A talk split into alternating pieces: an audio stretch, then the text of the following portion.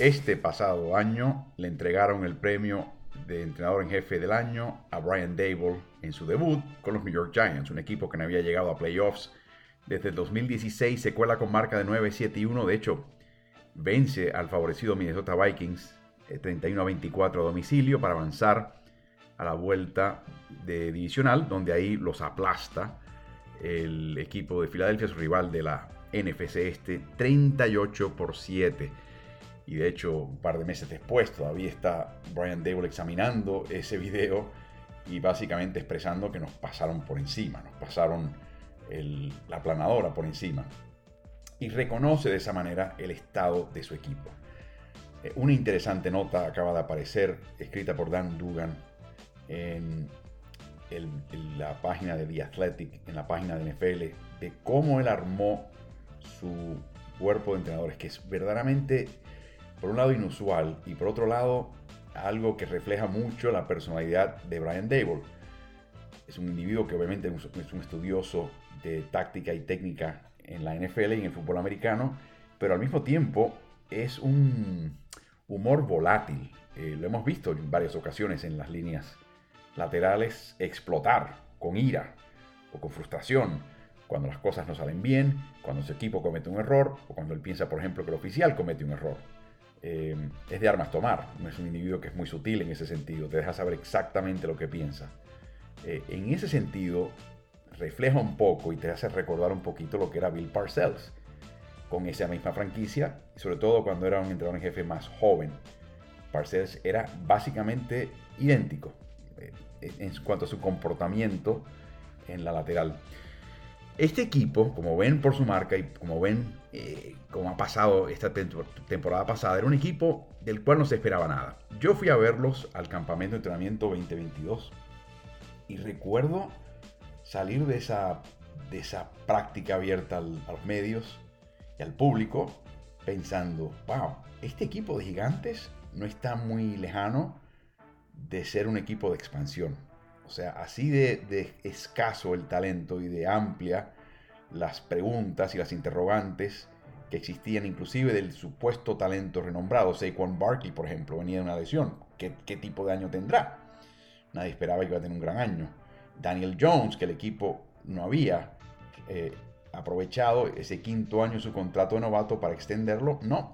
Eh, lo pusieron esencialmente como agente libre y restricto por decisión de Joe Shine, nuevo gerente general, y de Brian Dable. Recuerden, Dable es firmado y contratado por el equipo de Gigantes e inmediatamente él se asegura de traerse su mano derecha, Joe Shine de Buffalo. Así que ah, el, gerente general es Shine, pero en realidad el cerebro detrás de todo esto es Dable. Em, y la nota habla de, algo muy interesante. Y es cómo él armó este grupo de, de entrenadores asistentes.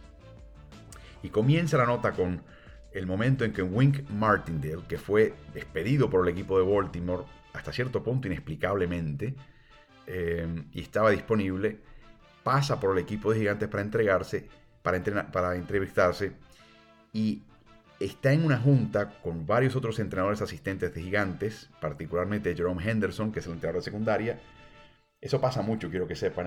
El, entrevistado no solamente tiene que hablar con el gerente general o con, en este caso, el director, el entrenador en jefe o con el propietario del equipo, sobre todo para el puesto de coordinador.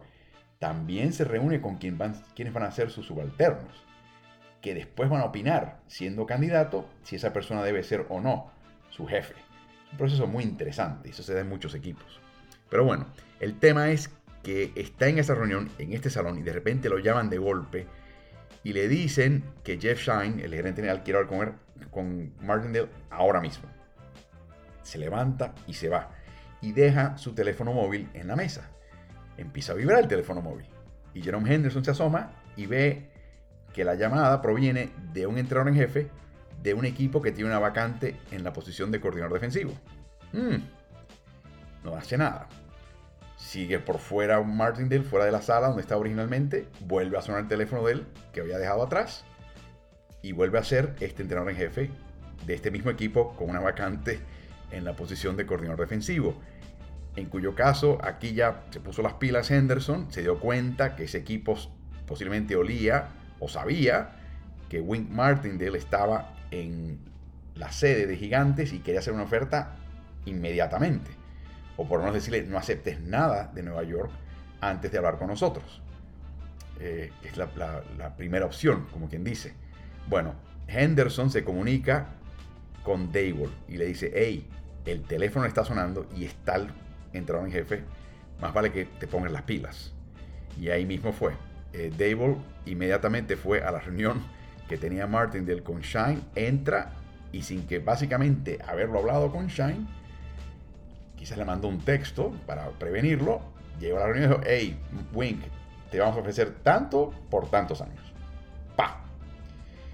Y ahí fue que trajeron a Martindale. No solamente el método de la entrevista es interesante, eso pasa en la NFL, cuando sobre todo que hay un entrenador en jefe, un candidato a coordinador que, que es muy bueno y que va a haber una subasta esencialmente por sus servicios.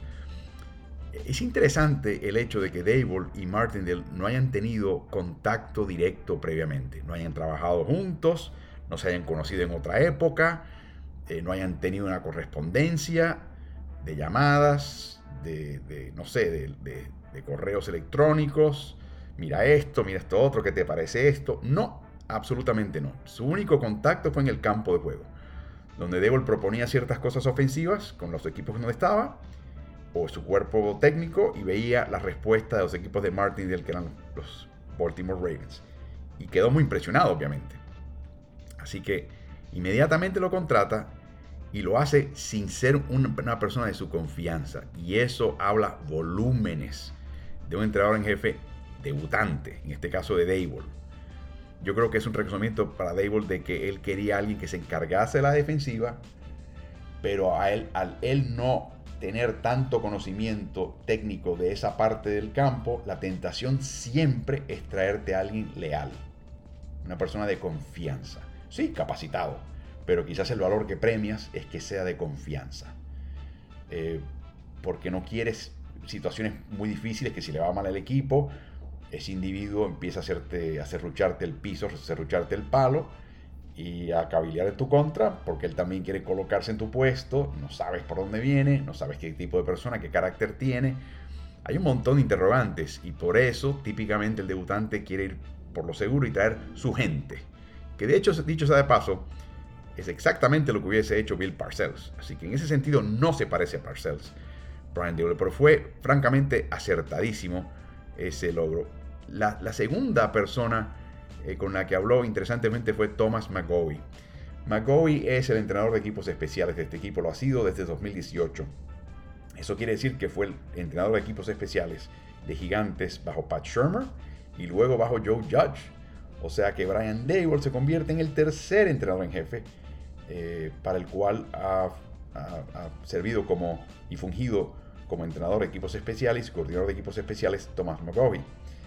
Sin embargo, se le habían hecho otras ofertas, incluyendo, dice Thomas, la oferta con Los Ángeles Chargers, Carolina Panthers. Eh, de nuevo, le están ofreciendo su puesto lateral con dos equipos de NFL y él dijo que no, lo llama Chicago Bears y ni siquiera acepta la entrevista. La idea claramente era que McGay quería quedarse con el equipo de Gigantes, sin embargo no tenía relación tampoco con Dable. Sencillamente Dable lo había llamado cuando era candidato, ni siquiera antes de haber conseguido el puesto, para que se encargase de los gigantes. Sencillamente por cortesía llama a McGay. Y por supuesto la noche que finalmente se oficializa el contrato de Dable como nuevo entrenador en jefe de Gigantes, de las primeras llamadas que hace es a McGay. Duró la llamada 5 minutos. Lo único que le preguntó Dable a McGay es, ok, estás enfrente del salón de equipos especiales, la primera vez que te toca hablar con la nueva camada, una temporada nueva. Vamos. Y empezó McGahey con lo que hubiese sido su discurso al grupo de equipos especiales. Dice, a los dos minutos y medio me interrumpe y me dice, una pregunta. ¿Tú quieres estar aquí con esta nueva, este nuevo régimen? Y McGahey contestó, por supuesto quiero estar acá. Estás, te quedas acá. Estás contratado. Así que se quedó de esa manera. Esas son las dos contrataciones de las áreas que Dable sabía de menos. Defensiva, equipos especiales. Se fue en el caso de la defensiva con un coordinador de, mucha reputación, pero que no, que no conocía, y luego se va con otro de muy buena reputación, que sí se conocía en el edificio y que sí le pudieron dar referencias, y sencillamente quiso desprenderse de ese tipo de, tarea y dárselo a un experto que tenía muy buenas recomendaciones internas, que era McGahey. Así que termina ese, ese problema. Ahora, ¿qué pasa? La otra decisión quizás es la más importante, que es el área, el área de competencia de Dable, que es el lado ofensivo. Claramente él pudo haber decidido, ¿sabes qué? Voy a hacer alguna especie de Andy Reid. Voy a conseguir un staff ofensivo que me haga un montón de preparación, que me prepare un montón de jugadas y alternativas.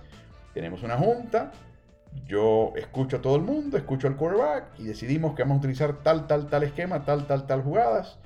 Y el día del partido yo me encargo de decidir qué jugadas seleccionamos en cada momento. Curiosamente, en su primer año, Dable decidió que iba a dejar de hacer la razón por la cual los equipos lo contrataban, incluyendo gigantes. Él decidió que él no iba a tomar decisiones de qué jugada seleccionar cuando su equipo estuviese en ataque a la ofensiva. ¿Por qué? Y creo que es muy inteligente Dable, porque él quería sencillamente tener eh, la visión global del equipo y poder administrar todo el equipo. Y no solamente estar distraído, enfocado en uno en un momento. Así que no solamente eso, eh, no quería quedarse sentado con el cuadro ofensivo toda la semana. Quería levantarse y poder ir al costado defensivo, ir al, al salón de equipos especiales y poder presenciar y entender y aprender de todo eso. Así que los candidatos para coordinador ofensivo eran el entrenador de mariscales Mike Kafka de Kansas City Chiefs, el entrenador de mariscales y coordinador del juego aéreo Pep Hamilton del equipo de Texans de Houston, y Chad O'Shea, que es entrenador de alas abiertas y coordinador del, de juego aéreo del equipo de Cleveland. Eh, finalmente optó por Mike Kafka, que recuerden, eh, ha sido quarterback reserva en esta liga y fue entrenador, pero curiosamente, una vez más, Dable y Kafka no tenían historial en conjunto, con excepción de seis meses juntos con el equipo New England Patriots en la temporada 2013. De hecho, en la entretemporada 2013, cuando Kafka era un quarterback reserva y Dable regresaba como entrenador de alas cerradas eh, después de haber tenido varios eh, pases y oportunidades como coordinador ofensivo que no rindieron fruto, ni para él ni para el equipo que lo contrató. Así que estuvieron juntos en ese momento para tratar de, en el caso de Dable, reaprender la ofensiva de los Patriots. Claro está, por supuesto, Kafka comenzó como entrenador en Kansas City, eh, y sabía que en Kansas City Andy Reid era el que iba a decidir jugadas. Así que aceptó la posibilidad de ser el primer coordinador ofensivo y tener su primera experiencia de coordinador ofensivo con gigantes. Em, porque recuerden, Kansas City bloqueó la posibilidad de que él fuese el coordinador ofensivo de Eagles en el 2020. Y la oportunidad de poder seleccionar las jugadas totalmente era algo que le encantaba. Así que eh, aprovechó esa oportunidad y se fue. Así que de nuevo, se lo da a una persona que no conoce tan bien, eh, pero sabe que tiene un gran historial y sabe que está capacitado y le da la potestad de encargarse del costado ofensivo, que es la parte que Dable conoce más. Eso es increíble. De hecho, el representante Bob Lamonte de entrenadores, que también representa a eh, y, cuya labor es promocionar a sus representados, por supuesto, vamos a no ser ilusos, dice que el entregar la potestad de seleccionar jugadas a Kafka no tiene paralelo en su experiencia, dice él, en 40 años representando entrenadores y entrenadores en jefe. Usualmente el ego se impone y el entrenador que decide qué jugada seleccionar es muy bueno en eso y nunca entrega ese anillo, esa, droga, ese, ese, gusto a nadie más, lo quiere para él. Así que fue algo verdaderamente increíble. En el caso de coordinador defensivo, no solamente seleccionó a Wink Martindale de forma sorpresiva, pero pensaba que iba a retener a Patrick Graham, que era el coordinador defensivo de Gigantes, que heredó Dable y con el cual Dable compartió tres años en Nueva Inglaterra. Pero por alguna razón, quizás se sentía más afín con Josh McDaniels, Graham se va lateralmente y acepta el mismo puesto con el equipo de Las Vegas bajo Josh McDaniels, así que tenía esa apertura tremenda. Habló con varios candidatos antes de, fichar a Martindale, habló con el, entonces coordinador defensivo de Missouri, Steve Wilkes, hoy coordinador defensivo de San Francisco 49ers, habló con Sean Desai, en ese momento coordinador defensivo de Chicago Bears, eh, que llegaron como finalistas y fueron entrevistados físicamente en Nueva Jersey por el alto plano de gigantes. Pero cuando de repente, tras 10 años con Baltimore Ravens, en enero está disponible Martindale, uff, había que colocarlo en la lista y quizás al tope de esa lista. Así que eh, lo primero que pasó aquí es que Martin le estaba jugando golf en la Florida cuando le llama Dable y le dice, ¿qué estás haciendo? Y dice, jugando golf, porque estoy, me quedo un año en el contrato con Baltimore, me van a pagar como sea, y pensaba tomarme este año para jugar golf y mejorar mi juego de golf, porque me está pagando el equipo de Baltimore lo que me debía por contrato. Y le dice, ¿no te molesta meterte en un Zoom, en una llamada telefónica por Zoom? Y inmediatamente la tienen. Y para que tengan una idea, fue después del golf y a raíz de eso, y dado el itinerario que tenía Nueva York para tomar el último vuelo, ni siquiera pudo cambiarse. Fue vestido de golf a Nueva Jersey. Tenía zapatos de golf con sus ganchos, con sus tacos, con sus tachones. En la entrevista con Nueva York y cuando caminaba por los pasillos, crack, crack, crack, crack, crack escuchabas el ruido de los zapatos de golf.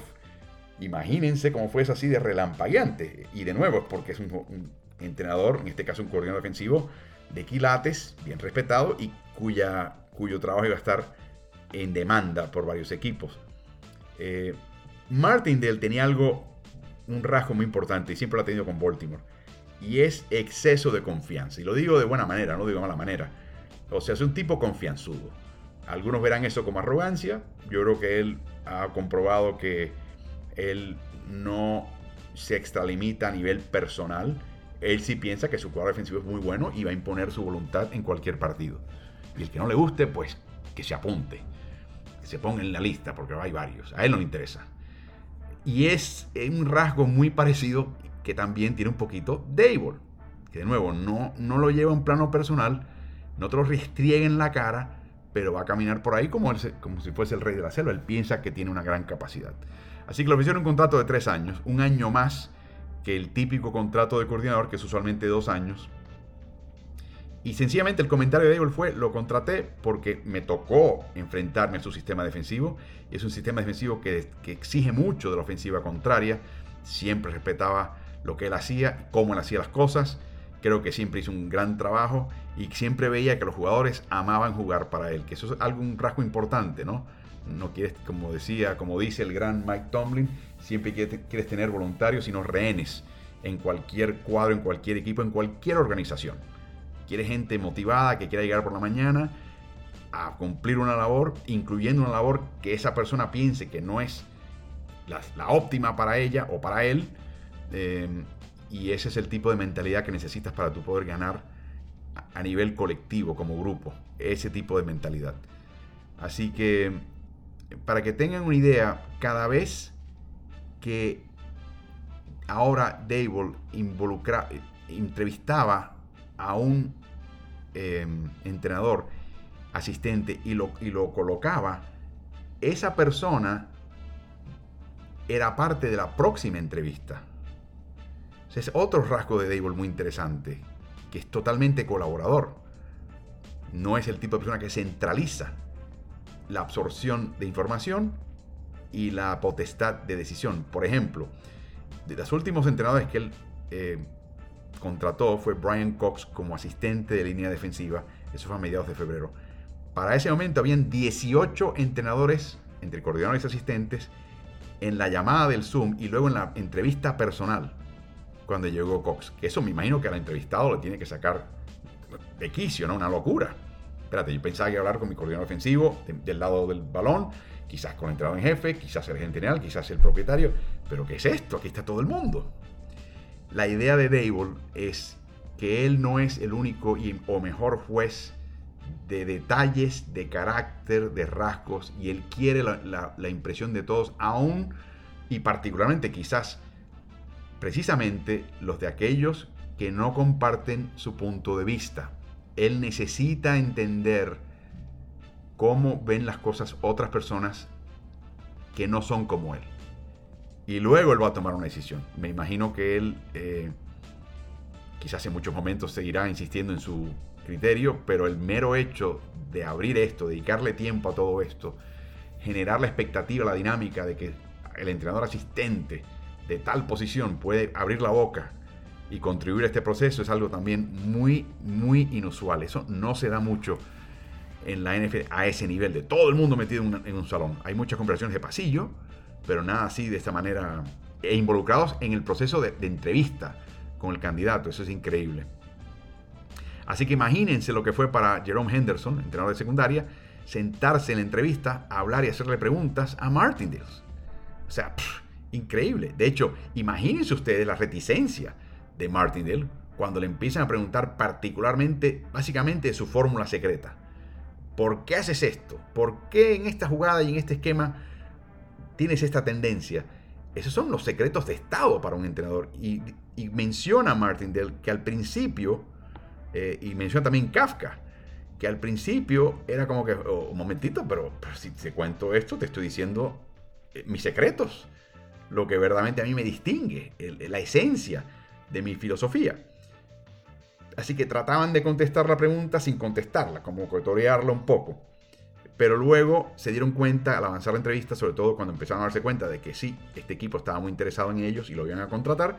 Y ahí empezaron un poquito a abrirse y a, hablar un poquito más de cosas tan cercanas al corazón y a la mente y al bolsillo como ese tipo de cosas. Así que eh, fue algo interesante. Inclusive menciona que en ciertas eh, entrevistas salían con opiniones divididas, que la mitad del salón estaba a favor del candidato, la mitad en contra. Y sencillamente lo que hacían era postergar la decisión si lo permitía la contratación. Así que eh, en ningún momento eh, Dable imponía su voto, de hecho en ningún momento votó en la contratación de, otros entrenadores asistentes. Su, literalmente permitió que el salón llegara a una especie de consenso que es algo de nuevo muy inusual. O sea, estás haciendo las cosas bien, bien distinto, pero te podrás dar cuenta que el nivel de compromiso, el nivel de aprendizaje, el nivel de responsabilidad que está delegando al, al, asistente se corresponde con un mayor compromiso, mayor sentido de responsabilidad del que está en esa posición por primera vez, que no lo puede creer. El entrenador jefe me está permitiendo opinar y básicamente decidir es increíble. Ese tipo de filosofía lo que engendró en Nueva York fue una química absolutamente extraordinaria. Y lo vimos del primer, desde el primer partido de Gigantes, cuando espectacularmente en ese primer partido le ganaron a Tennessee en Tennessee, con una jugada de último minuto, una conversión de dos puntos, ganaron 21 por 20 y estableció la tónica de este equipo. Para que tengan idea de lo que logró este equipo, vamos a, ponerlo en perspectiva. En todos los rubros este equipo era mediocre o malo. O sea, hay 32 equipos de la NFL. Del puesto 16 para abajo, con muy pocas excepciones. Eh, primer down, yardas por acarreo, yardas por acarreo permitido. En general, este equipo era un equipo de mediocre para malo, pero terminó con marca 9-7 y 1 y llegó a playoffs. ¿Por qué? Porque absorbieron un par de derrotas durísimas eh, en el trayecto. Eh, perdieron por 30 puntos contra Filadelfia, por ejemplo en casa. Pero cuando ganaban, ganaban de panzazo, por muy poco. Arrancaron con marca de 6 y 1. Eh, y de ahí en adelante terminaron con marca de 3, 6 y 1. Se arrancaron muy bien y aprovecharon sus oportunidades. Así que este equipo de esa manera se armó eh, y luego en la segunda mitad de temporada le fue mal. Y le fue mal contra equipos muy buenos. Mencionaba la paliza que recibieron a manos de Filadelfia, que fue en casa, perdieron 48 por 22, perdieron por 26 puntos. Generalmente, este equipo anotó 365 puntos y permitió 371. En otras palabras, al final de una temporada regular, este equipo absorbió más puntos de los que anotó. Y aún así terminó con marca 9-7-1 y terminó en playoffs. ¿Qué pasó ahí? Coaching. Los entrenadores. Ahí está la diferencia. Por eso estamos hablando ahora de este señor.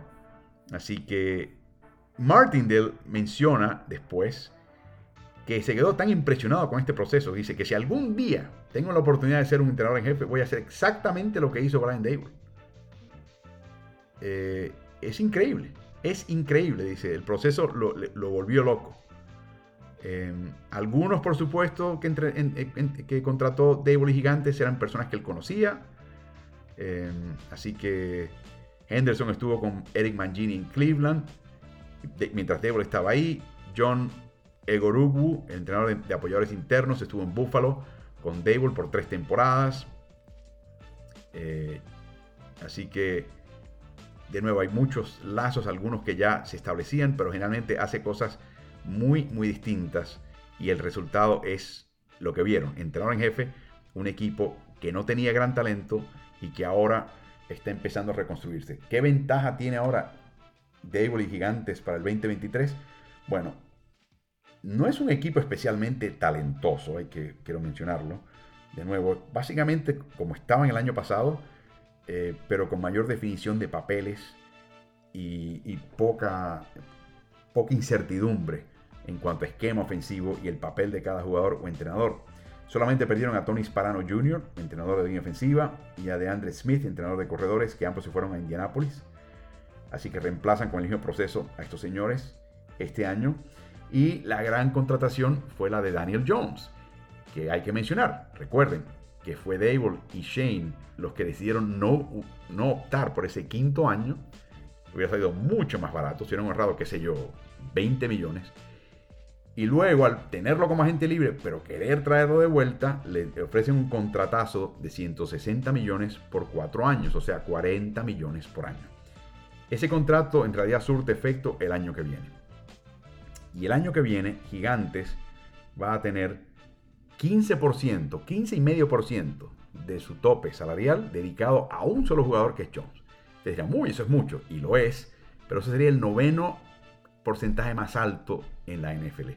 Que realidad ahí es donde hay que escribir y redactar esa pregunta. ¿Es Daniel Jones el noveno mejor quarterback de la NFL como para recibir la novena proporción más alta del tope salarial de un equipo en la NFL?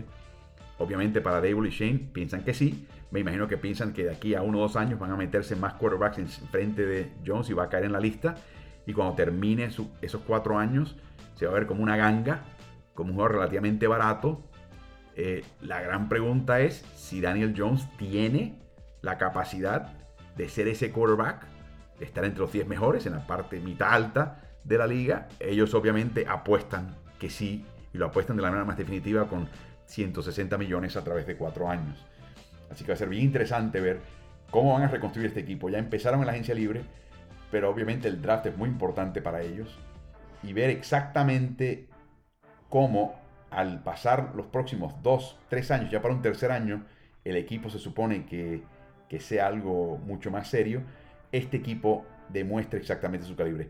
Francamente, no me extrañaría que este equipo tuviera un año más difícil en el 2023 del que tuvieron el 2022. Es más, podrían, podrían, esto no lo sé, saben que yo soy eh, muy alérgico a las predicciones, pero sencillamente por haber terminado más alto en la división, la calidad de rival va a ser más rigurosa.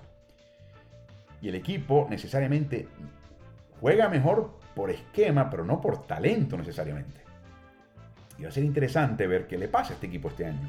Si quizás con un itinerario más riguroso, es más difícil llegar al 9 y 7, o al 16, o al 17, perdón, o al 11 y 7, y 6, o si se quedan con 9 y 8. Vamos a ver, vamos a ver, va a ser bien interesante ver lo que le pasa a este equipo, pero sin duda Dable es un tipo aguerrido, tipo que toma ciertos riesgos, un tipo que tiene muchísima confianza en él como para delegar cosas que normalmente una persona en esa posición, sobre todo un debutante que no lo ha hecho antes, tiene, es muy reacio a hacerlo y eso lo convierte en un entrenador de mucho interés para muchos y obviamente un entrenador que mereció el ser seleccionado entrenador en jefe del año en la NFL en el año 2022. Si te gusta el contenido de nuestro podcast, te pido que te suscribas y nos des buenas calificaciones. Eso nos ayudará a su mejor difusión. Y corre la voz porque Ritmo NFL es el nuevo canal multiplataforma digital de información y opinión de quien les habla Álvaro Martín. Lo puedes hallar en Twitter, Instagram, Facebook y YouTube. Búscanos siempre como Ritmo NFL. Hasta el próximo episodio.